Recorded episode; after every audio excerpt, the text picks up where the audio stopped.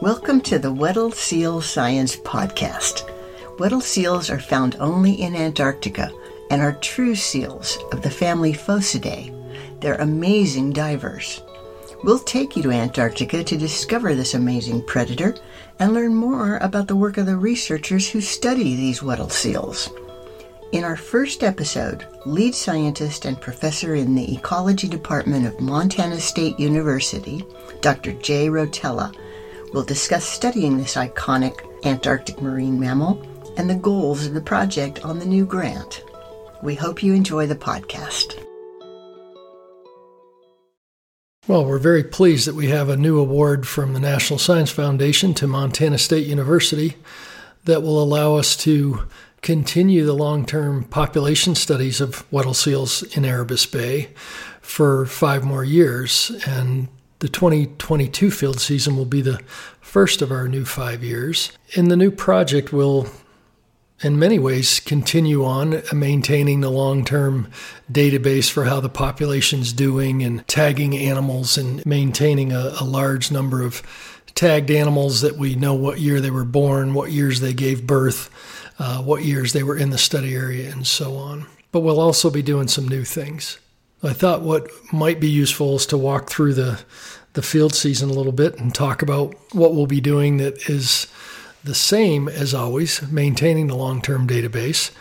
And that will involve uh, getting out in early October. Our team of six will arrive in Erebus Bay at McMurdo Station in early October. They will get safety training and uh, get trained by our returning members on how to work with the seals, tag seals, count seals, and so on, and work and live safely in that environment. Once the uh, flagged routes are put in by the team and they're they're trained, then in about October 15th through about November 10th or so, large amount of effort goes into documenting how many pups are born. Uh, so, how much reproduction is taking place in the 2022 field season. And the methods we use this year will match uh, what has been done every year since uh, the late 1970s. Basically, we go into each seal colony every other day, weather allowing, and look for newborn pups. And once they're a day or two old, we'll tag each pup with a uniquely numbered and colored tag, and we will uh, associate that pup with its mother. The majority of mothers will be females that were born in Erebus Bay in previous years and who are already tagged and who we have recorded in our long term database. Because the pups and their mothers are very closely associated, they lay uh, quite closely together. The pups are regularly nursing, especially during the first couple of weeks. It's it's quite straightforward to uh, identify who who is a mother and pup pair. So by doing that, we know features of the pup's mother, how old she was, how many previous pups she had had, um, features that we know can influence how much a pup might weigh and how well it might do later in its life through uh, things its mother does for it. So, as an example, an experienced mother that's in her prime in her mid teens might produce pups that have a little better chance in life than some who have very young mothers or very old mothers. So, documenting the features of the, the pup's mother is quite useful to the long term studies. Also, documenting which mothers are having pups. Um, also helps us keep track of the lifetime reproduction pattern of each of the mothers that are in the study area. So, for example, in 2022, each mother that has a pup is documented. So, we'll know that, for example, a 16 year old mother is having her fifth pup and a 20 year old mother nearby is with her eighth pup, and so on. So we're recording the details of the lives of the females that are having those pups as well, and learning how long they live and, and about the reproductive patterns. Over the, the course of the pupping season, we'll, we'll learn how many pups are born. That's something we do every year, and that's a good indicator of, of how the uh, marine system is operating in terms of producing food that the uh, mothers rely on for uh, producing milk to nurse their pups. So, when years when we have a lot of pups, we know that mothers came back into Erebus Bay with good food resources and were able to uh, produce a, a large number of pups as a population. So each year, by recording the total number of pups uh, produced in the study area, we can get a sense of how the population's reproductive abilities are doing, which is an indicator of how the marine system is, is operating in terms of producing enough food to support the production of young and the nursing of young. As we work in the colonies during the, the pupping season, we've learned in recent years that there are a large and growing number of mothers with pups in the study area who were not born themselves in the study area. They were born elsewhere. And that means that the composition of the population of mothers consists of mostly females who were born locally, but also a, a, large and growing contingent of females who were born somewhere else. And it's possible that the uh, females that were born somewhere else are different in terms of their ability to rear pups, the frequency with which they attend the study area and contribute to the population, and um, you can imagine animals from elsewhere being very robust individuals that survived perhaps an arduous journey to join the study area population, or perhaps are weaker animals that were kicked out of crowded areas elsewhere, or perhaps they're very similar to local animals and simply arrived because there wasn't sea ice in some area to the north in a, in a current year. Bottom line is we're very curious about what the females from outside do in terms of contributing to the local population. We're interested in how well their pups do compared to how well pups born to females that originated in Erebus Bay do.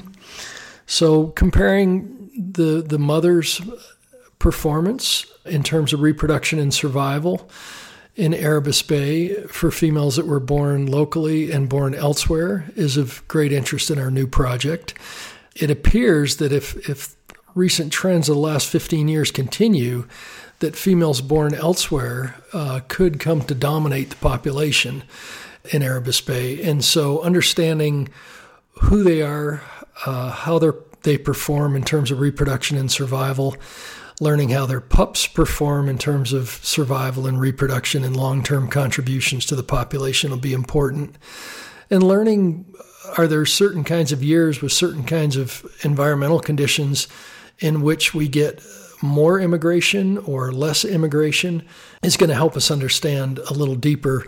So, we're very interested in learning how mothers that were born in Erebus Bay versus born elsewhere and have immigrated in do they differ in terms of how often they produce pups? Do they differ in terms of how often we see them across years? Are there certain kinds of years where we see more immigrants or fewer? And does that depend on what sea ice conditions or other marine conditions are like in the environment well outside of our study area? And then what happens to the pups uh, who were born to different kinds of mothers? Do they differ in their long term uh, survival prospects, reproductive prospects, and contributions? So, one of the things we'll be doing this year to get started on learning about possible differences in uh, the performance of females born in Erebus Bay versus born elsewhere is first we'll be identifying those animals and classifying them as to whether they were born locally or elsewhere. And we can do that because females born in the study area will be tagged at birth, and then we replace or repair broken tags every year. So any female without tags as an adult is very likely to be an immigrant. It's quite uncommon for a female to lose all of her tags without us retagging her before all the tags come off. So when we find a female without tags, we can look for any evidence that she's ever been tagged before. Are there evidence of tag holes and things like that? And we can clearly identify an animal that's never been tagged before. And because we've tagged every pup in the study area for over 40 years, any untagged animal is going to be from outside. When we tag those animals and classify them and store that information in the database, we will also be taking a small tissue sample for genetics investigations so that we can compare the genetic signatures using genomics tools to compare the genetic signatures of locally born animals and those that are from elsewhere. So for this year, we'll be tagging the pups, associating pups with their mothers, learning about how many new animals from outside have joined and how many are returning animals that were born locally. And then in the years ahead, we'll be we'll be comparing uh, demographic features or population survival, reproduction features of the different kinds of females and of their offspring. For a sample of immigrant mothers and of locally produced mothers will also be weighing their pups late in lactation to see if there's any differences in the body mass of those young seals produced by different kinds of mothers. And we'll be getting tissue samples that can be used by our genetics collaborators. The new award, we have two new women joining the group. Dr. Nancy Chen from the University of Rochester, an assistant professor there who's a genomics expert, is joining. And she, along with our postdoctoral researcher Elizabeth Flesch of Montana State University, they will be doing the genomics investigations comparing these different kinds of females. So that's some some old things combined with some new things, keeping track of all the pups, keeping track of the mothers, but now working on origins of the mothers and some genetic comparisons. As we get a little further along in the season, getting into early to mid November, then we begin to do complete surveys of all the seals that are hauled out on the ice. About every five days, we'll go through the entire study area and count all the seals that are hauled out. And that usually involves oh, recording around a thousand seals in a day. And so six or seven of us will go through systematically through the study area with a notebook and handheld computers and, and walk through systematically and record the tag numbers of every individual seal. And that's both males and females of all ages and whether they're breeding or not. And so that information is really valuable for learning about how many seals are in the population. It tells us which seals from previous years are still alive, tells us which seals um, of various ages, at least for the female group, are producing young in a given year. And uh, so, really valuable information. So, that will continue the long term monitoring of the population that is so valuable for seeing how the abundance and the population composition changes across years. The other possibility in 2022 is if sea ice conditions allow, we'll also travel to some areas uh, just outside of our study area to look for seals giving birth outside the study area who are untagged and from elsewhere and we'll collect some tissue samples for genetic analysis to compare genetic signatures.